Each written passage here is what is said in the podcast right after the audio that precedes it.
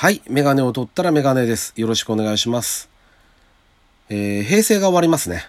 5月1日から令和元年、新しい時代が来ます。で、まあ、メディア、SNS 含め、あのー令和元年の話題一色になると思うんですよ。当日は。で、僕はちょっと多分これが平成では最後の配信になると思うので、あのーえー、何を話したいか、自分で。で、平成の思い出とか、ま、いろいろこう、あるんですけど、あの、5月1日っていうところをちょっとお話ししたいんですね。モータースポーツファンだったらもう皆さんピンと来ると思うんですけれど、あの、アイルトン・セナが亡くなった日なんですね。命日なんですね。まあ、アイルトン・セナって、あの、名前ぐらいは知ってると思うんですよ、若い方でも。もう亡くなって25年とか経っちゃうので、あの、まあね、当時の F1 ブームの頃の人たちってのはみんな当然分かって知ってる人ですけれど、えっと、まあすごいドライバーでした。あの、1984年に、まあ F1 にデビューしてるんですね。83年イギリスの F3 で、えっと、最多12勝ですか。して、で、まあ F1 に来て、トールマンというチーム、中堅チームに行って、そこからロータスにいい移籍して、で、85年、86年、ルノーエンジンで走るんですけども、あの、87年は、あの、アイルトン・セナは、あの、チームに残る条件として、ホンダエンジンがなくちゃ嫌だっていうふうに言ったって言われてるんですよね。それで、ロータスはホンダと必死で交渉して、まあ、ロータスに、1987年、ホンダエンジンが搭載されることになり、アイルトン・セナは残留し、えー、中島悟さんが初めて日本人としてはフルタイム参戦する F1 ドライバーになったんですね。それが87 7年で、この時に日本で F1 の放送が始まります。あの、そっから一気にブームになっていくんですね。で、88年、セナはマクラーレンに移籍してっていう、これ一連の流れがこうあるんですね。88、えー、90、91って3回ワールドチャンピオンを取りました。で、あのーまあね、いろいろ何を話せばいいかなと、こういう数字のことをね、多分話しても、全然面白くないと思うんですよ。うん。どこで何勝したとかね。そういう話、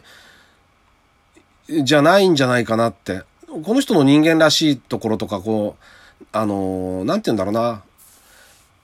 そういうところをね、ちょっと、まあ知ってる限りですけどね、当時見ていた人間としては、話させてもらおうかなとかちょっと思ってたんですけど、まあそんなに詳しいわけではないですけど、その、とにかく勝ちにこだわる人で、うんと、勝ちというかね、一番にこだわるって感じですよね。あの、だから予選の速さたるや、あの、危機迫るものがやっぱりありましたよね。うん。最後予選大体、まあ当時の予選方式、今とは全然違うんですけど、ラスト5分、まあタイヤ2セットしか使えないんで1時間のセッションで、ラスト5分で出てくるんですよね。で、ものすごい集中力で、あの、ポルポジションをかっさらっていくイメージですよね。うん。そういう人でしたね。あの、1位にこだわる人。だ逆にライバルだったアラン・プロスト、フランス人のアラン・プロストなんていうドライバーとかは、まあ、あの最終的に1年を通して考えてましたよね。まあ、それはニキラウダっていうドライバーの影響を受けたって言われてますけど、今回勝っても次回負けちゃったら意味がないとか。で、今回は2位だったから、あの、次は1位目指すけど、まあ、最悪2位になっても年間通せば、とかっていう考え方が。今回予選3位だったけど、まあ、レース、ペースが悪くないから、レースペースで、まあ、取り戻せるかなとか、そういうことを考えるドライバーが、まあ、普通、まあ、多かったんですけど、アイアントンセナって人は、とにかく1位じゃなきゃダメな人でしたよね。うん。だから勝ちにものすごいこだわったし、ポールポジションにもものすごくこだわったっていうイメージでした。で、あと、当時ね、あの、ラフなドライバーってイメージがやっぱりちょっとあって、まあ、89年にアラン・プロストと接触し、まあ、90年にも鈴鹿でまた、あの、フェラーリのアラン・プロストと接触するんですね。で、ライセンス発給問題まで行っちゃうんですよね。で、セナは危険なドライバーだっていうふうに言われるんですね。で、これはね、あの、わかんないですけど、当時、当時の本とかをこういろいろ読んでると、やっぱりね、うんと、人種的なものもあったんですよね。やっぱりヨーロッパのスポーツなんで、うんと、ホンダが勝ちすぎることもダメだったし、それはやっぱり白人でなかったから、あんまりこういう発言はちょっとあんまりしたくないんですけど、やっぱりどっかで人種差別的なものが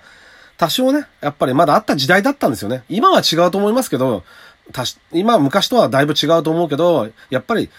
今から30年ぐらい前とかってのはそういうのがあって、あのー、ブラジル人っていうことで、セナはとてもやっぱり孤独な思いをしたっていうふうに言われてますよね。それはホンダも一緒だったんですね。だから、まあネルソン・ピケとドライバーがその前にいて、ネルソン・ピケをブラバムからウィリアムズに、ウィリアムズに呼んだのもホンダだったんですけど、あの、契約金は全部持つからって。ネルソン・ピケもブラジル人でしたし、で、その後、アイルトン・セナがまあ、ホンダに乗るようになるわけです。で、ホンダのスタッフと仲良くなるっていうのは、やっぱりお互いどっかにこう孤独感があって、そういうのがあったんだと思うんですよ、きっと。ヨーロッパの人にこう、少しこう、やっぱり打ち解けられないというかね、そういうふうに、同じことをしても自分だけ問題になってしまうとか、そういうことがあった時代だったっていうのもあったんじゃないかなと思ってますね。だからね、その、今ね、子供たちの名前とか見てると、あの、セナ君とかセナちゃんって結構多いじゃないですか。で、当然僕なんかも考えたわけですよ。上が娘だってしたからね。でもね、あの、その、別にいいんですよ。つけること自体は全然いいと思うんですよ。アイルトセナに憧れて、って、みんなそうでしたから。あんな、かっこよくて、速くて、みんなの憧れだったセナの名前を我が子につけたいって気持ちは全然おかしな話じゃないですけど、僕は逆にそれがつけられなかったんですよね。それはなんでかっていうと、なん、うんと、なんて言うんだろうね。アルドスナってイメージはすごく強くて速くて、表彰台に乗っても喜んでっていうイメージと同じぐらい、つもこう憂いがあって寂しい顔をしてる、その表情がものすごく印象に残ってるんですね。で、やっぱりその、例えば、じゃあ、あの、普段の私生活だったらどうだったかって言ったら、うんと、若い頃に結婚してるんですよね。あの、幼馴染だったかな？と結婚してるんですけど、あの、まあ、すぐ離婚してしまう。うまくいかなかったんですね、多分。それで、あの、まあ、うまくいかずに離婚して、で、あの、生涯その後は独身を通すんですけども、あので、いろんなこう女性と付き合うんだけれども結婚までこういかないもう何せものすごいモテる人ですから。で、多分この自分の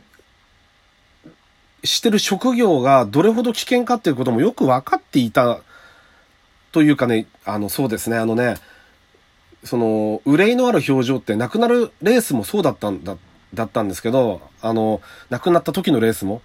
あの、ものすごく事故に敏感な人でしたよね、セナって。何か大きな事故があると必ず現場に見に行ってましたよね。だから、あの日、あのイモラの日、あの亡くなった日も、金曜日に、のフリー倉庫で、ルーベンス・バリチェロっていうブラジル人の可愛がってた、あの、後輩ドライバーがいたんですけど、バリチェロが大クラッシュしちゃうんですよね。鼻の骨折ったのかな？確か。大クラッシュして、そこで落ち込んだところに土曜日に、あの、ラッツェンバーガーっていうドライバー、新人だったんですね、F1 では。で、新チーム、新興チームのシムテックっていうチームで走ってたんですけど、土曜日の予選でクラッシュして亡くなっちゃったんですね。おそらく、確かね、F1 の事故で亡くなったのは、86年じゃないかな、最後が多分。で、94年にそれが、あの、事故が、悲しい事故が起きてしまったんですね。そう、86年のエリオ・デ・アンジェリスが最後だと思うんですけど、で、その後に、こう、ラッツェンバーグが亡くなってしまって、セナは現場に行くんですね、やっぱり見に。みんな止めたらしいんですけど。で、もう、それはそれはもう、暗い表情で帰ってきてっていうことが、それをね、ずっとあの人はやってるんですね。命とこのモータースポーツのこの、行ったり来たりしてる、してるところをずっとやってる人で、あの、すごくだから、あの、人生としてはどうだったんだろうなって。ドライバーとしてはもう最高の栄誉ですよね。国でも英雄。亡くなったらもう国葬だったし、全部学校も会社も全部休みになっちゃうような。それぐらいの人だし、みんなの憧れでスーパースターだったけど、34歳で亡くなってしまって、で、どうだったんだろうって、あの、そういうふうにちょっと思うところがあったんですよね。幸せではあったと思う。ドライバーとしては幸せだったけど、うん、あんなに苦しんで苦しんで、レースをして、で、勝ちにこだわって、で、バッシングも受けてっていうのを見てたので、あの、とてもじゃないけど、僕は自分の子供にセナっていう名前は付けられなかったんですよね。うん。あの、だからそれが悪いとは言わないけど、そういう裏表というか、そういう華やかな面と影の面がある人でした。ね。あの、僕のイメージですけどね。そのアイルトン・セナが亡くなって、えっ、ー、と、25年ぐらいですか？経つんですね。5月1日で。な、なので、まあ、令和元年、日本は新しい、あの元号が始まって、まあ、祝福、お祝いムードでいっぱいになると思うんですね。僕もそれはもう新しい気持ちになるし、これからの新しい時代に、やっぱり胸を膨らませるところもあるし、あの、楽しみなこともいっぱいあるけど、あの、皆さんもね、もしもこれを聞いた人が、いたら、その、心の片隅にね、どっかああいうスーパースター、アイルトンスターっていうスーパースターが、この日亡くなったんだっていうことを、ちょっと頭の片隅に置いといてもらえると、嬉しいなと思います。モータースポーツファンとしてはね、嬉しいなと思いますね。はい。あの、興味がある方はちょっと調べてみてもらったりしてもいいですし、映画なんかにもなったりしてるし、あの、映像も結構残ってますから、あの、とても魅力的なドライバーだったんで、少し興味を持っていただけると嬉しいです。えー、平成最後の予定です。はい、あ、この、この配信がですね。はい。また、あの、新しい時代になったらよろしくお願いします。メガネを取ったらメガネでした。よ、ありがとうございました。